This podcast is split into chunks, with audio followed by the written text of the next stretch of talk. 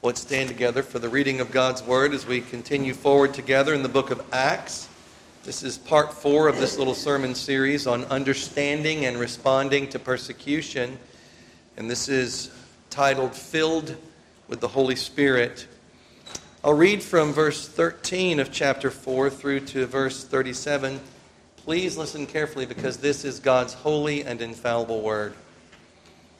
Now, when they saw the boldness of Peter and John and perceived that they were uneducated and untrained men, they marveled, and they realized that they had been with Jesus.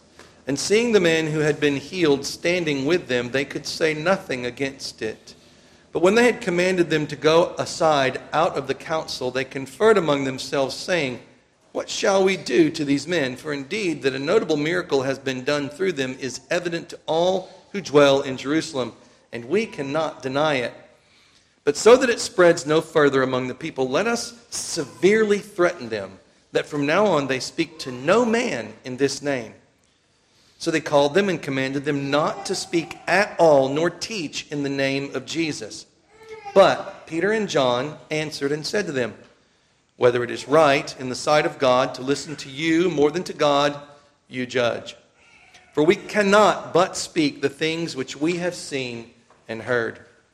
So when they had further threatened them, they let them go, finding no way of punishing them because of the people, since they all glorified God for what had been done.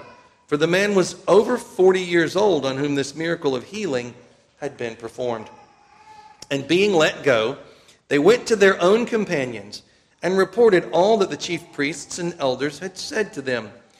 So when they heard it, they raised their voice to God with one accord and said, Lord, you are God who made heaven and earth and the sea and all that is in them, who by the mouth of your servant David have said, Why did the nations rage and the people plot vain things?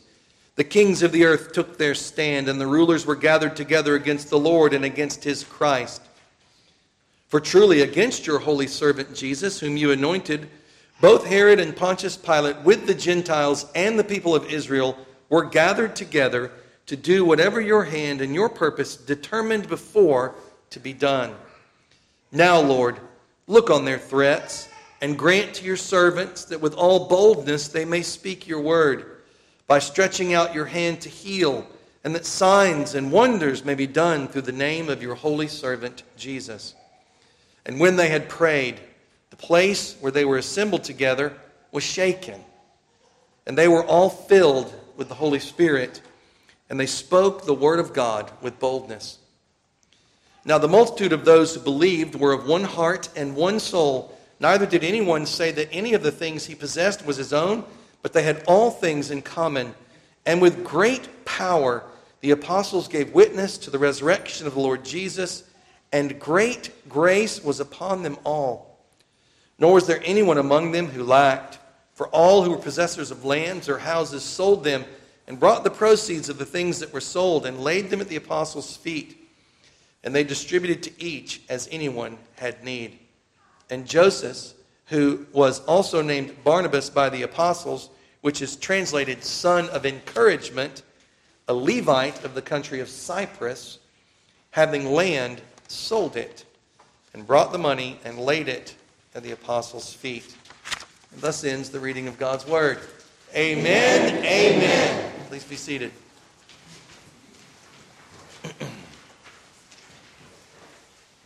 so, what is revival? Have you ever thought about what is revival?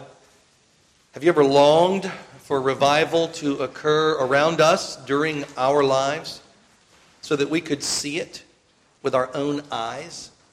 Experience the poured out presence of God together like that? Have you ever thought about that? Listen to this quote from a Presbyterian pastor, Duncan Campbell.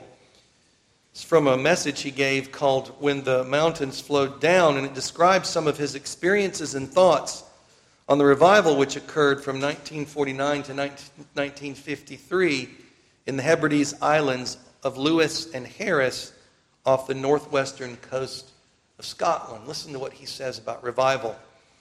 First, let me tell you what I mean by revival. An evangelistic campaign or special meeting is not revival. In a successful evangelistic campaign or crusade, there will be hundreds or even thousands of people making decisions for Jesus Christ, but the community remains untouched and the churches continue much the same as before the outreach. In revival, God moves in the district. Suddenly, the community becomes God conscious. The Spirit of God grips men and women in such a way that even work is given up as people give themselves to waiting upon God.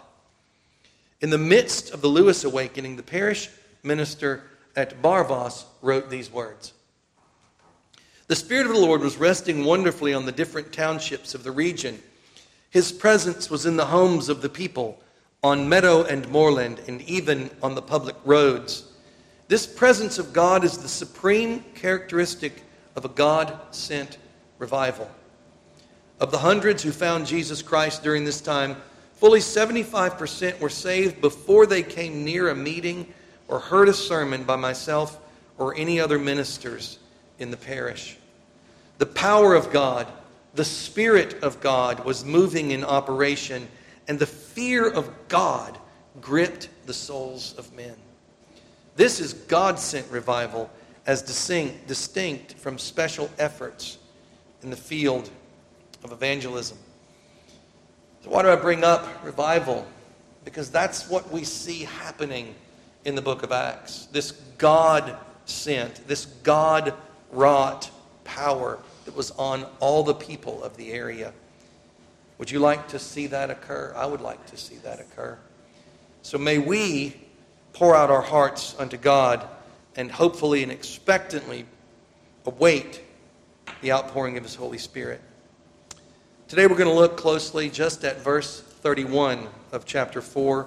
We're going to look at the context. The text tells us that when they had, had prayed, so that's the timing, and that they were assembled together, that's what was going on at the time. And then we'll see two answered prayers. The place was shaken, and they spoke the word of God with boldness. And we'll see the power and presence of God. The way that these prayers are answered is through the outpouring of the Holy Spirit when they were all filled with the Holy Spirit. And we'll talk about that. And as usual, some questions to bring this home personally to know and to love and to obey God in your life, in your relationships, in your family. Little recap. In the first sermon on this section, we look more closely at Psalm 2, noting a few simple biblical principles. Remember, we kind of looked through the entire text of Psalm 2 because the prayer of the saints is so centered on Psalm 2. So here's some biblical principles that we learned from Psalm 2 that we want to keep in mind. All resistance against the Lord Jesus Christ is futile, it is complete vanity. Even all the collected power and knowledge of all mankind, that which has been discovered, that which has been lost, that which is known, that which will ever be known, all the power and knowledge of the collected powers of mankind combined with all of the abilities of the entire demonic realm, every bit of power and wisdom and scheming and ability of the forces of evil cannot ever thwart this one man, Jesus Christ, the resurrected King of Kings. And his plan for his people and his kingdom and this world, it shall be accomplished. That's the first thing that we learned. Next, the rebels against Jesus Christ what do they hate? They hate his law, and they want to remove his holy standard from the face of the earth. They call them cords and bonds. That's how the wicked see the law of God. But we Christians, we know the law of God sets us free as we learn to love him and to love our neighbors. The law teaches us how to love God and how to love our neighbors. It doesn't tie us down, it frees us. But the rebels of God want the law of God thrown out of sight in every way out of the public square, out of the churches, out of the law of the land, out of public policy. They want it gone. They don't want it spoken of in the streets. They don't want the name of Jesus Christ preached in the streets. Next, such rebellion stokes anger and wrath within God the Father, who responds with derisive laughter at his foes. In spite of their best efforts to destroy Christ, the Father raised Jesus from the dead and placed Jesus on the throne of the universe at the Father's right hand. Even though they killed him, they failed. The Lord Jesus Christ, next. The Lord Jesus Christ was placed on the throne of the universe at his ascension in what I believe was AD 30, even though Herod and Pilate and the Jews murdered him on the cross. No result that the forces of darkness can bring about can ever thwart God's plan, including even death itself. These same enemies continue to persecute the church in Acts and throughout history. Combined apostate religion with blasphemous civil authorities continue to work together. Then, not only in the death of Jesus, not only in the persecution of the saints then, but throughout history as well. These same enemies, they continue to refuse to accept that their actions against Jesus are futile. Next, the entire planet and all its rulers have been given to Christ as his inheritance, as his possession. All authority in heaven and on earth is his. That's what he said in the Great Commission. It's all his. And all those political and ecclesiastical rulers, not only is their effort against Jesus vain, it's futile, they will never get their way. If they don't repent of their rebellion against Jesus and go on to gladly serve and worship him, they will eventually be destroyed by him. The rod of Christ is mentioned in Psalm 2. That was the first sermon.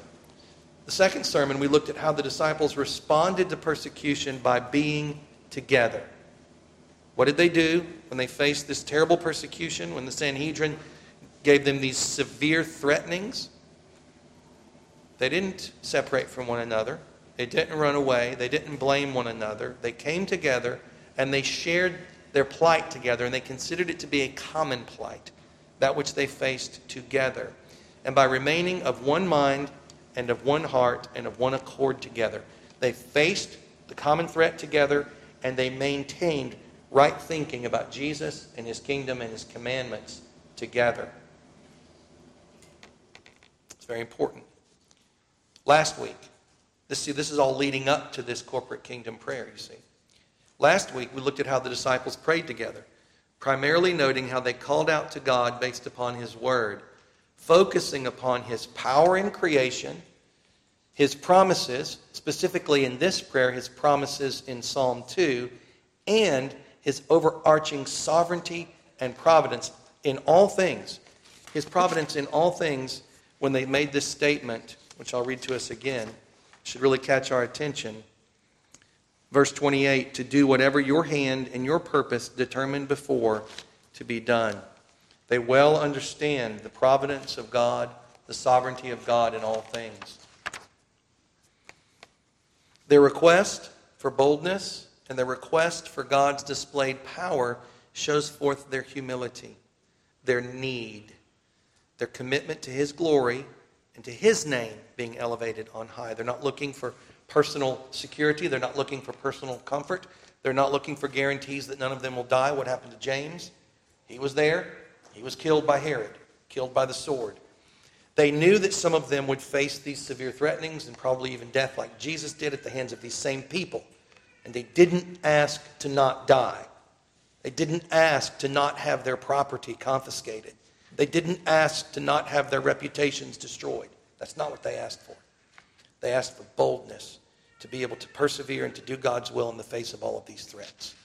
They acknowledged their own weakness and their cowardice and that they would run away like Peter and John and all of them did the night that he was that he was arrested in Gethsemane.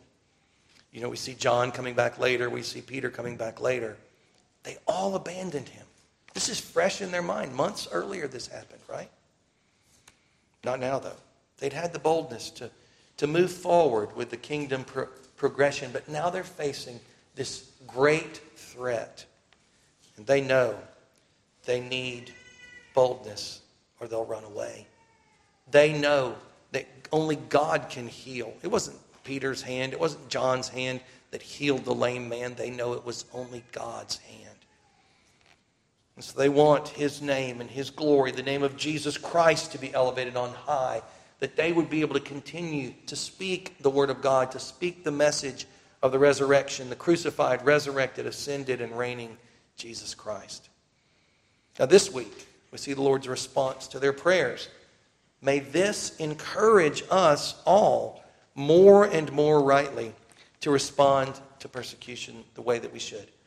And a stronger desire for corporate kingdom prayer, that we would understand that we as a people, there's no reason why we as a people in this church and other churches cannot become this kind of understanding, one accord, sharing life together, praying kingdom prayers like this, and seeing responses in our life in the here and now. We should have this hope. We should have this expectancy. We can't demand it of God. He's not obligated, but there's no reason we shouldn't come to this with our default setting be to expect to see God do these things like they did. All right. So, first of all, the context. The idea is when, it's immediately, it's when they had prayed, and where is they were assembled together, so they're all together and they're at this place, which we'll look at that. So, as noted earlier in verse 23, and I've mentioned it already, the disciples are all together in one place. Their common threat and their common love for Christ and for one another draws them together. They know that they need each other. Even more, they know they need to be before the throne of grace together. So they followed through. They came together to begin with, they prayed together, they stayed together to the end, and they experienced these answered prayers together as a people. Also, note the word they. See the emphasis on this being a corporate reality. It was not one person or just a few people who prayed. Think about this. The entire group of disciples participated in the prayers that were lifted up before God. Could some of them had minds that drifted away during the corporate? I'm sure you've never done that, right? Could some of them have had minds that maybe drifted away a little bit during the corporate prayer? Sure. But basically, what we have here is a group of people who are in this together. And all of them are exerting their mind and their heart to understand the prayers and to be a part of it. So while it's unlikely that every person had prayed aloud, nevertheless, they were all listening and they were all agreeing with the prayers that were being lifted up to God. Sometimes when we pray, you'll hear someone say amen aloud. I hope that we're all saying amen in our hearts before God's throne together as we hear the prayers being prayed aloud. They had all agreed together to cry out to God, praising Him. Remember this one accord, it shows up in their togetherness around the throne of God. We indeed are lifted up. We are united in Christ before the throne of God. They understand they're there together. They're agreeing on calling on God as mighty creator, extolling Christ as the King of kings, and rejoicing in his supreme sovereignty over all history, including even their current persecution. They all agreed together regarding their need for God to join them in considering the severe threats. Look, O Lord, look upon what we are experiencing and their need for boldness to overcome their tendency to panic and to flee and their need for God to demonstrate his power via healings, signs, and wonders. They're in agreement of this as they go to their prayer. And it's, it's this great faith in God and his word and his promises and his power and his providence that fills them as they come into this time of prayer together. And what does it lead to? A hopefulness, an expectancy as they cry out to God. It's not despair, it's not self focused, it's not hopeless. It's not emphasizing the power of the Sanhedrin or the power of the Romans or the, the horrible death of a cross and how terrible all these threats are. That's not where they focus their prayers. They remember the resurrection and the ascension of Jesus Christ. They remember that all resistance to him is futile. They remember he will destroy his and their enemies as they pray. They pray with the certainty that their persecutors will fail in their attempts to thwart Christ's kingdom's advancement. They know their own death and their own suffering may await them, like happened to Jesus, who said, Take up your cross and follow me. But their focus is upon Christ and his kingdom. They know death cannot separate them from eternal life with God and with his people. They know their own death will not thwart the kingdom's growth, but will rather, like Christ's death, assist its growth via the passion that martyrs spark amongst God's people. These are fearless people. They're dead already, if you will. They're dead to themselves. They're dead to their flesh. They're dead to the threats of this world. Oh, that we would be like them. Oh, that we would be like them. What happened? They all prayed. Let's take a look at this word. I've got the Greek word written out there for you. To want, or to lack, or to, to desire, or to long for something. That's the root of this word.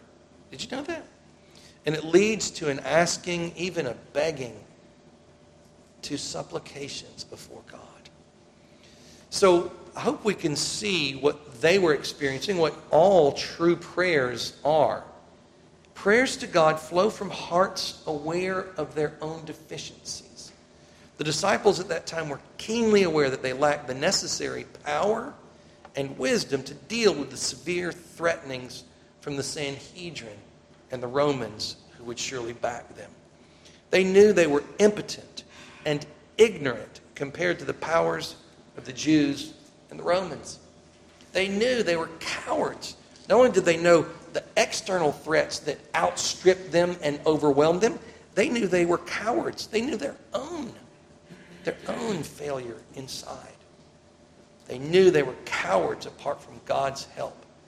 They had no power in themselves to carry out healing, signs, wonders, no power to deal with the threats outside and from within. They, they're longing, they're desiring that which they do not have. And then only God can supply. So, what do they long for? What do they desire? They long for God to move. And they cry out to Him with a desperate kind of asking that knows He is their only hope. It's like a child crying out to its mother or father for assistance when the knee is skinned or the arm is broken or the major wound has taken place to the arm. They're not worried about the people around them. They're not worried about how their mom and dad look at them at that moment. They're not worried about how they appear. All they want is help and they know there's no place to get it except from their mom and dad. Well, as Christians, we know that the only hope that we have is for God to help us. The disciples know that they will die or be destroyed, and the gospel will not go to the ends of the earth unless Christ moves from his throne in heaven. You see, they probably have the resources in themselves to keep themselves safe. They can shut up and go home. Simple. All they've got to do to keep themselves safe is be quiet and go home. But that's not what they're interested in. They're interested in God's kingdom. So they ask for boldness and they ask for God's power to be revealed in the here and now. That He would stretch out His hand to do these healings and these wonders. So, when did the answers answered prayers come. In this setting, God gave immediate answers to prayer. He chose to grant an immediate answer to their supplications. Now we know that God immediately hears the prayers of his beloved children in Christ. Sometimes he answers us immediately, sometimes later, but he always answers the prayers of faith. Sometimes he answers and doesn't tell us that he answered. But we'll know someday. In this situation, they got an immediate answer, and brothers and sisters know that God does sometimes give immediate answers. Sometimes He does. All right, next, the first answered prayer. The place where they were assembled together was shaken. so, what about this word place? It's any portion or space that's been marked off, as it were, from a surrounding space. It's often used in the idea of an inhabited place like a city, a village, or a district. So we're not told where this place is. The text doesn't explicitly tell us where it is, but we know it's in Jerusalem, and it's very likely a large place in order to hold all the disciples. It's very likely close to the temple, or even a large room within the temple complex itself. Some postulate it's the home of Mary, the mother of John Mark. Her place is mentioned in Acts 12 12. We'll get to that later. Some think perhaps this is where they are now as well. Others postulate it's an upper room in the temple complex itself. Either way, this place is in the temple or likely within close walking distance to the temple. So they're still in Jerusalem. They're obeying God. They've not left Jerusalem. They've stayed there like, they, like God told them to do. And to be his witnesses of his crucifixion, resurrection, and his ascension to the whole world for the purpose of preaching repentance and remission of sin through his death and eternal life through his resurrection. So, what about this word shaken? I've got the Greek word there for you in your notes. It is a motion produced by winds, storms, or waves. It's to agitate or to shake, to make something seem like it's going to fall over, to shake something very thoroughly, and also, interestingly, of a measure filled by shaking its contents together. So it's like God took this place and shook it so that the disciples would be shaken closer together. In addition, it's a word that can be used to reference a, a shaking down, a destruction of something, overthrowing it. It's not what happened to this structure, but it was just shaken. The feel of it seems like it could have been something that you might expect from a strong storm or from an earthquake. So, as soon as the disciples finish their corporate prayer together, the entire space where they're praying is shaken. It's not shaken down to the ground and destroyed, but it's shaken in a way similar to what a strong power would be like through weather or an earthquake. Has anyone here ever felt an earthquake? Felt the, the ground shake a little bit? Okay. So if we're ever praying and we're crying out to God for signs and wonders to be revealed in the earth, in order to glorify the name of Jesus, and a really strong wind comes by at that moment and shakes the place, remember this. Or if there's an earthquake that shakes this place at that time, remember this text. I'm going to read to you from the revival in the Hebrides of a time when that happened. So Luke's inclusion of the shaking and its timing shows us this is an act of God in response to their prayer. He's specifically answering their prayers. Verse 30, it's right there. What do they ask for? That signs and wonders may be done through the name of your holy servant Jesus. And as I said last week, one way to understand the rest of the book of Acts is the boldness of the disciples to speak the word of God and the mighty signs and wonders and healings of God done about the, in the midst of that preaching. That's one way to understand this book and the futility of the enemies as the gospel goes forth and takes root everywhere it goes. okay, so does the Lord still do such wonders? Have you ever asked that, yourself that question? Does God still do this? Should we pray with the idea of expectancy that God still does this? Brothers and sisters, I really think this is probably a major weakness of the uh, if you will, the denominational setting in which we find ourselves, Presbyterianism. Okay? Yes, we believe that the canon is closed. No, we do not believe that speaking in tongues is some sort of miraculous heavenly language that's preserved for only a certain select people or other wrong teachings about tongues. We believe that tongues were given miraculously in order to communicate the gospel, that they were other languages given miraculously to someone able to speak in another language, just like that, in order to communicate the gospel. Well, these wonders are still going on in the world. And I'll give you one example. Does the Lord still do such wonders? Yes. This is also from Duncan Campbell. There were a number, prior, before this, there were multiple ministers present in this place when this happened. And in that moment, the stone built house literally shook like a leaf. I immediately went to the Acts of the Apostles where it is recorded that they prayed and the place where they were assembled was shaken. As soon as this dear man stopped praying, I pronounced the benediction a little after 2 o'clock in the morning and went out to find the whole village ablaze with God. I went into one house and found nine women on their knees in the kitchen crying out to God. One woman saved that night has written some of the finest Gaelic hymns in our Gaelic hymnal. On the following Sunday, the road was black with the people walking two miles to the church. The drinking house in that particular village closed that night and never reopened since. This is God at work. A God sent revival is always a revival of holiness. Brothers and sisters, in order to be a part of something like this, God always brings people who pray beforehand who believe that he still acts in this fashion. And that's another part of what's reported in this, uh, in this course of events that I'm not reading to you, is how God moved in the hearts of this 82, of an 82 year old and 85 year old woman, uh, these two women, and they were praying like crazy for this, believing God to do this.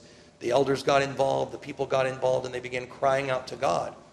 It all, it all, actually, it all started, now that I think about it, with a message from the presbytery to the churches asking them to consider their spiritual state and to stir themselves up to prayer. And then those two women took it on, and then it spread. But this is preceded by prayer. We've talked about that before. And prayer occurs as the revival goes on. Prayer precedes it, prayer is a fruit of it, prayer fuels it all the way through. All right. The next answered prayer is that they spoke the word of God with boldness. It says they spoke the word of God with boldness. Again, it's not just one person that prayed, not just one person received boldness to speak the word of God. They prayed together, they spoke the word of God with boldness together. Here's the principle corporate kingdom prayer leads to corporate kingdom boldness in speaking the word of God. So, what does this mean? This means it doesn't matter if you're an extrovert or an introvert. It, your cognitive functioning does not have anything to do with whether you receive boldness from God. The kind of personality that you have is not what's in view here. God grants corporate boldness to people who come together expectantly, filled with hope, with this kind of understanding, this kind of one accord, and they stay together and they pray together like this, God gives those people boldness in speaking the Word of God. Now you remember that the Sanhedrin saw this in Peter and John, even though they were unskilled, uneducated men. And what did they remember? They remembered that they had been with Jesus. It marked them out, and it will mark out any people who are also caught up in it. May that be so of us. Now, again, I'm going to go back. Note the single purpose of their boldness. Okay? This is the same purpose, as I said already, behind God granting the gift of tongues in Acts chapter 2, as we have learned. The gift of tongues is given in order to complete the mission of preaching the gospel to the world. God accelerated it through giving the gift of tongues. There were people there from all over the world. It would have been a very long process to try to get the, the gospel message into their native language with the greatest clarity, like was done. They could add translators and things of that nature. It wasn't needed. They were able to give it to them in their native tongue.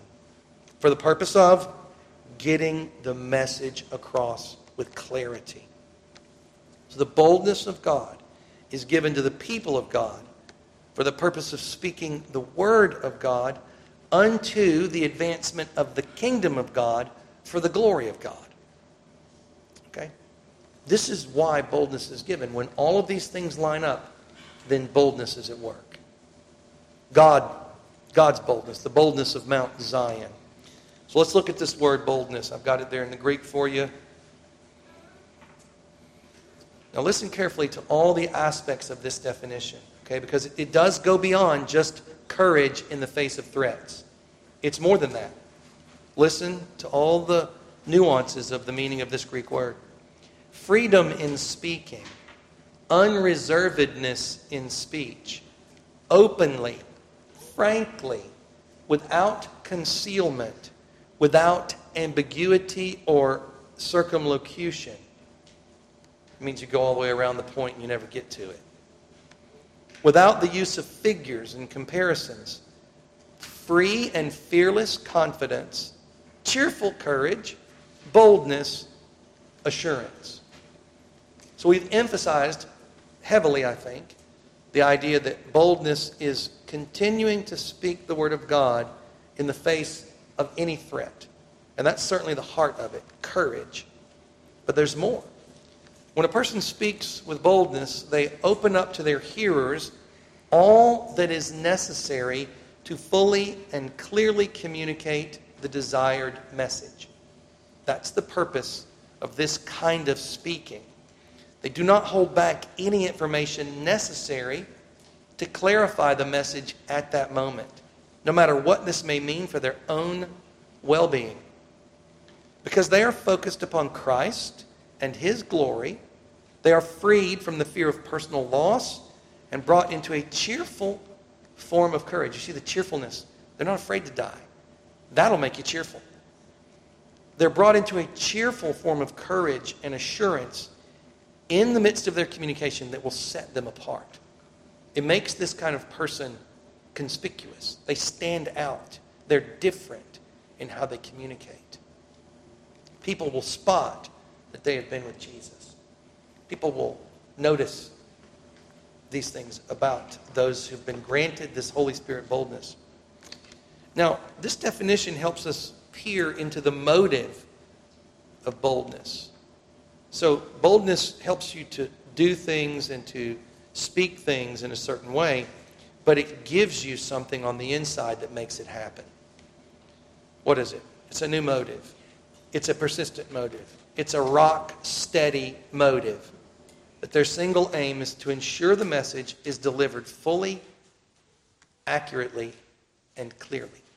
The whole message, the right message, and not confusing. They're not held back by fear of persecution or fear of being rejected or disliked or shamed, fear of not fitting in. It's not a part of the motive of boldness. The only motive of boldness is to hear Jesus say, Well done. That's it. That's what the bold person is after. They're not motivated by personal gain or personal loss, but they desire to obey and to honor Christ because he is worthy and he alone is worthy. And how do they do that? By speaking the word of God just as he commanded them, giving the message that he gave. Nothing more, nothing less. Living the message that he gave. Nothing more, nothing less. So, we're now getting into the next part about how this happens. You see, you can only be this kind of presence because boldness comes from the embrace of God. Write that one down. Boldness comes from the embrace of God. God comes to you and He dwells within your soul and He puts the fire of His holy presence in your heart and in your mind, that's the only source of boldness. That's it. And that's what the text calls being filled with the Holy Spirit. When they had prayed, the place where they were assembled together was shaken, and they were all filled with the Holy Spirit, and they spoke the word of God with boldness. Brothers and sisters, this is a corporate thing that happens here. Note the all. The corporate outcome of corporate kingdom prayer is, is laid before us here. The entire place where they assembled was shaken by God, the whole place, not just part of it. They all spoke the word of God with boldness. How did this occur? There's only one way. They were all filled the Holy Spirit. Our souls are a barren desert, and they become dry without His presence. But when He moves and pours out His Holy Spirit within us, this filling is in the context of the outpouring. What is the symbol that we use in baptism? What is the element we use in baptism? Water, and it is a symbol of the Holy Spirit. Are we dry inside without God? Do you get dry every day without God? Can He fill you one time and that's it? It's over. Can He fill you so much right now that you don't need to be filled again in a week or a month? No. And so, God has poured out His very presence into their hearts. He's given them an experiential moment of His loving presence, the forgiveness that is theirs in Christ, the absence of guilt, the removal of fear in the holy presence of their Creator. They dwell like in Eden, happily in His very presence before His face with joy and gladness. We forget that, don't we? I mean, our sin screams at us, our sin accuses us. We accuse one another. We need God to work in us, to give us His Spirit. Amen? So I want us to note how the Lord works in the setting of corporate worship and prayer, and to see that this is an essential spiritual discipline to grow up in Christ, to be sanctified. If you want to be filled with the Holy Spirit, come to church every Sunday. If you're not here, go somewhere else. And the more opportunities at corporate kingdom prayer you get, go for it. Find a church right down the street from you if you can't come here. And pray corporately with God's people as often as you have the opportunity. Of course, God fills us in our personal prayers. The Holy Spirit is poured out us, upon us in our personal spiritual disciplines as well. But you're missing out on all of the opportunities to be filled if you're not regularly with God's people. And I say the more, the, regularly with God's people in corporate prayer. And I say the more the better. All right. This idea of filled deserves uh, some of our time. The Greek word here is to fill, to be fulfilled, to be filled. There's another Greek word that's used for filling as well, and it has to do with being completely filled up. That's the one that Paul uses in Ephesians when he says, be filled with the Spirit. So, this concept here of being filled with the Spirit we see is this repetitive action, the repetitive action of the Holy Spirit for the people of God. Jesus was filled with the Holy Spirit. We're told it was predicted in Luke 1, and then it's described in Luke 4. So, Jesus, the perfect man, God in his infinite wisdom, Jesus needed to be filled with the Holy Spirit. Let that sink in. He demonstrates to us what perfect faith looks like. And he receives the indwelling and the, in, the overflowing of the Holy Spirit from his Father. There's also repetitive filling that we notice in the lives of the disciples and the apostles, and also in the life of Paul. And I'll briefly show, just look at these scriptures that show this repetitive action of the filling of the Spirit. Acts 2 4 and Acts 4 8 show this to us. 2 4 says, They were all filled with the Holy Spirit and began to speak with other tongues as the Spirit gave them utterance. That's the day of Pentecost. Acts 4 8, then Peter, filled with the Holy Spirit, said to them, Rulers of the people and elders of Israel. So we see it happen to Peter again there. And then in today's text, it happens again. So there's this repetitive filling of the Holy Spirit that we need. We need to be filled with the Holy Spirit over and over and over again in our lives. Paul had this as well in his life. Acts 9:17, Ananias went his way and entered the house and laying his hands on him he said, "Brother Saul, the Lord Jesus, who appeared to you on the road as you came, has sent me that you may receive your sight and be filled with the Holy Spirit. Was this his initial conversion? Was it something that occurred after his conversion? We don't know. But Paul was filled with the Holy Spirit here in Acts 9 and then Acts 13. Then Saul, who also is called Paul, filled with the Holy Spirit, looked intently at him. So we see in the scriptures this repetitive, recurring filling of the Holy Spirit. How often do you think you want to be filled with the Holy Spirit? So, how does our Lord bless us with boldness and with his powerful presence? How does he do this? Only by the filling of the Holy Spirit. And he is ever glad to give his Holy Spirit to all who ask him. He's ever glad to give his Holy Spirit to all who ask him. It's not a riddle, it's not a maze. You don't have to get to a certain level of Christian maturity first. You just have to believe God. That's it. And ask Him to pour out upon you His Holy Spirit from heaven. Luke 13, 9 through 13. So I say to you, ask and it will be given to you, seek and you will find, knock and it will be open to you. For everyone who asks receives, and he who seeks finds, and to him who knocks it will be opened. If the son asks for bread from any father among you, will he give him a stone? Or if he asks for a fish, will he give him a serpent instead of a fish? Or if he asks for an egg, will he offer him a scorpion? If you then, being evil, know how to give good gifts to your children, how much more will your heavenly Father give the Holy Spirit to those who ask him? So, what's keeping you from asking the Father in heaven to give you his Holy Spirit? Is there something keeping you from asking? I hope not. The Father delights for us to ask. And essentially, that's what they were asking for when they asked for boldness, when they asked for the outpouring of His mighty power on the earth to the signs and the wonders and the healings. So, some questions to bring this home for us.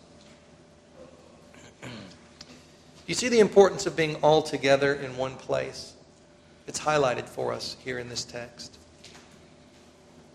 Next, do you listen carefully to the one who is praying aloud?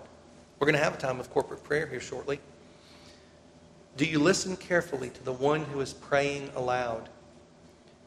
I, rem- I, know a story. Um, it's kind of a funny story, but it's also a sad story. In this church, some years in the past, um, we were going to corporate prayer, and one of the kids yawned and stretched his arms. He said, Nap time. That's kind of funny, but it's kind of sad, isn't it? Right? I remember being a new Christian, and uh, Pastor John Oliver, he would pray the pastoral prayer, and he would pray the pastoral prayer. I'm here to tell you, he covered everything and more.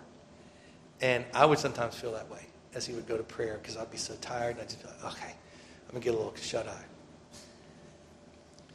Do you listen carefully to the one who's praying aloud? Do you stir yourself up as we go into the time of corporate prayer? If not, how can you say amen in your heart if you didn't listen? I mean, imagine this. We're all together in Christ.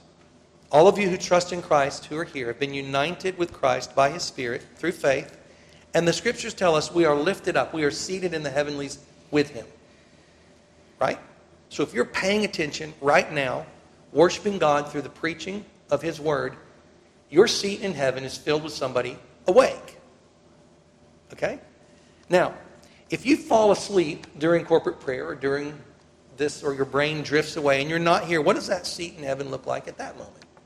Well, I don't know the answer, but I doubt it's someone who's like really awake and attentive. I think it's going to show up there too. So let's all make it our goal to be super awake in heaven together as we worship God on this day and every day. Okay, next. If you're praying aloud, if you're one of the ones who prays aloud during worship, do you take care to pray aloud clearly and loudly enough to be heard and to be understood?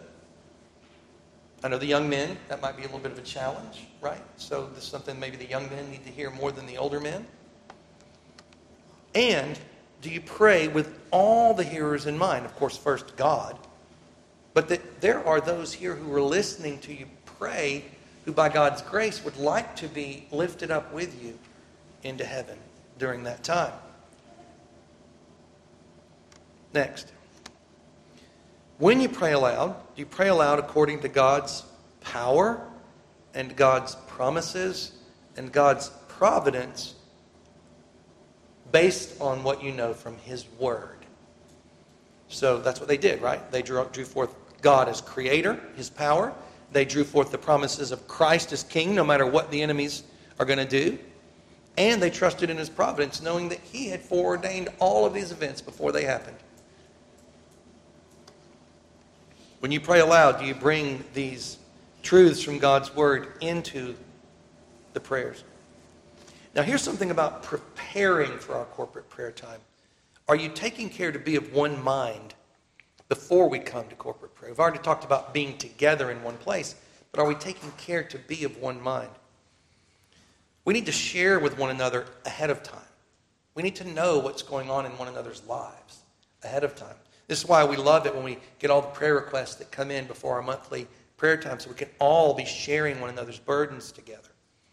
Those lists that we send out are also very useful for you to read through them and study them and know what's going on in the lives of the people sitting around you right now and sitting with you in heaven. What do we share ahead of time? First and foremost, in the Word, we share one mind about Christ, about His kingdom, and about His commandments. We're all together, we're of one mind about who He is, about what He's doing with His kingdom, and what He's commanded us as people to do, like they were then. It was very simple. He was crucified for the sins of his people. He was raised from the dead by God the Father. He was ascended into heaven and made the king of the universe. And he told them to go to Jerusalem and to Samaria and through the ends of the earth and to share, to preach this message as his witnesses, this message of repentance and remission of sins to the whole world. Are we of one mind? And also, are we of one mind about the threats and the sufferings that we are currently facing?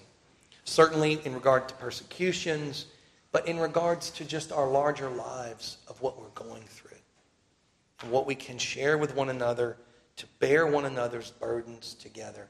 So when we come into this place, we are siblings. We are a family going before the throne of God. So do you arrive ready to capitalize on corporate prayer time? Okay?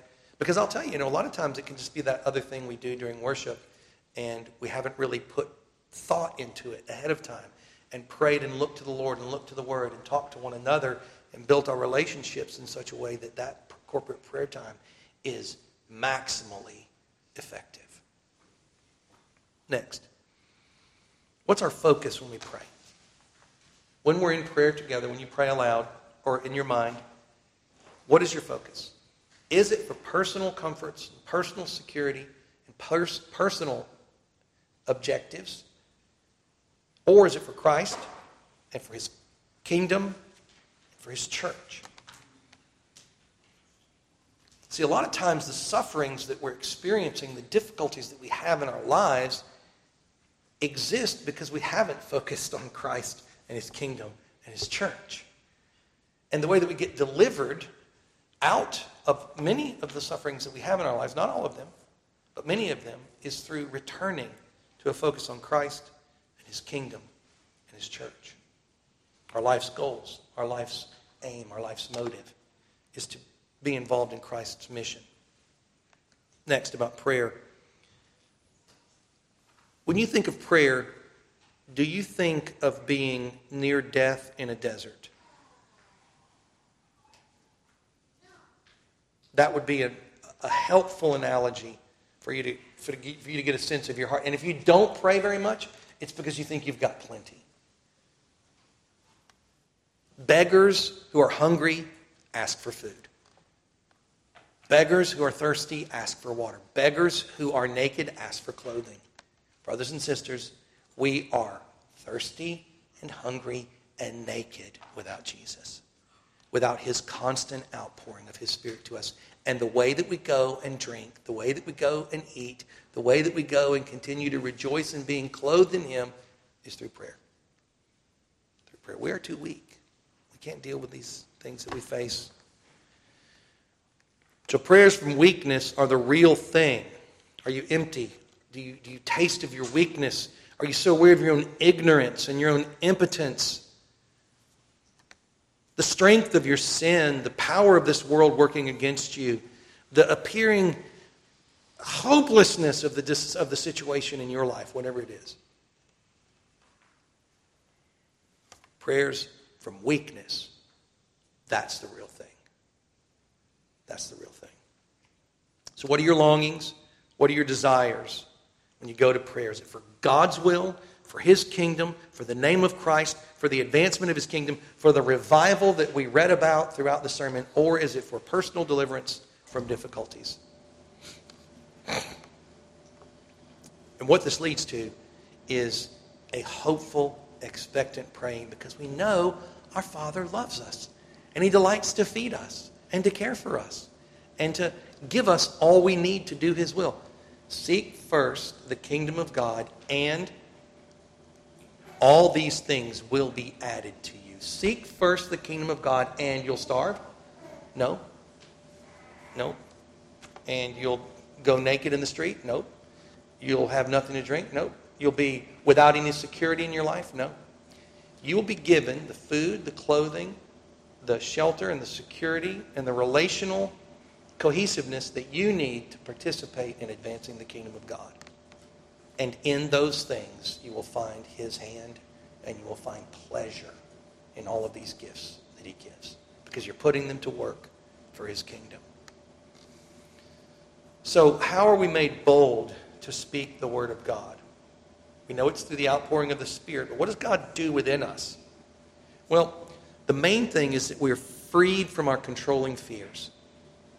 We're freed from our controlling fears. Every one of us, apart from Christ, and even while we're still on this earth, has controlling fears. I don't mean the little ones that are gnats, I mean the ones that control you, that shackle you, that keep you from seeing God for who He is, that keep you from believing things that He says in His Word, that are associated with lies that you tell yourself and lies that you believe. Boldness frees us from our controlling fears because love casts out fear. And that's what God does when he comes into our souls by his spirit is he pours out his love in our hearts. And the infinite ocean, the endless universe of his affection for us, his children, is why he made tear ducts, so we can just weep with gladness that our Father loves us like this. This is how we're made bold, is when his love and who he is, his glory, his majesty, his condescension, his knowledge, his wisdom, his suffering, all of who he is. When we are touched by his spirit to not just know of him, but that he dwells in us and experientially gives us a taste of his embrace from heaven, we're freed from controlling fears and we're brought in to the controlling love of God because it is the love of Christ that compels us. And that's the only thing that can fight against our sin is when we are touched by his love.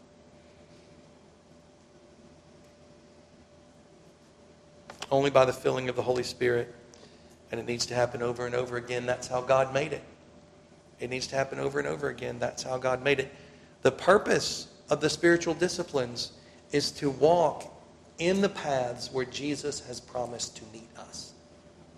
The purpose of the spiritual disciplines is to walk in the paths where our God has promised to grant us the experience of his embrace. You do not partake of the spiritual disciplines you will not believe God loves you. Not here. You may know it up here, but you won't believe it here. And it will show up in your life, whether it's fear, whether it's anger, whether it's lust, whatever other way you're going to go to get that thing taken care of inside of you, it'll show up. It's true for all of us. But God's love frees us from all of these things, and He gives us the power to obey Him the desire to obey Him, and the desire to actually mortify our flesh, as was prayed this morning. How do wonders and healings occur? Only by God's outstretched hand. Only by God's outstretched hand. But He does insert His people's prayers in there somewhere. okay? We don't do it, it's not our power, but our prayers are a part of this. May we have faith like they did. May we know God's word like they did. And may we be people who face everything like they did together with one mind focused on Christ and his ways, praying according to his word, expectantly, hopefully, awaiting the outpouring of his spirit, that we would drink deeply of Him over and over together as His people. May it happen even right here this morning. And may it occur every Lord's Day that we are together. May it even be the watchword for our gathering that we were filled with the Holy Spirit of God when we are together. Let us pray. Almighty and gracious Heavenly Father, we rejoice to be your children. Oh God, times like this, it's the gospel seems too good to be true. When we consider our own sin and failures, our neglect of you and of one another, we consider the powerful forces of this world and the extent of our failure as individuals and as your people, Lord, it seems like it can't be true that all resistance to Christ is futile and that we can pray expectantly. But Lord, we do believe in this day. In this day, we do believe that you are the King of Kings, Lord Jesus Christ. In this day, we do believe that all of your enemies set up against you are wasting their time. And we do lift our hearts and minds to you, O God, with one voice, with one accord, asking you to pour out your Holy Spirit, to fill us with your Spirit to overflowing once again, day in and day out as well, Father, that we may have all that we need to obey you, to do your will, and to participate in all the good work that you plan to do in this earth before we are transported to glory. In Jesus' name, amen.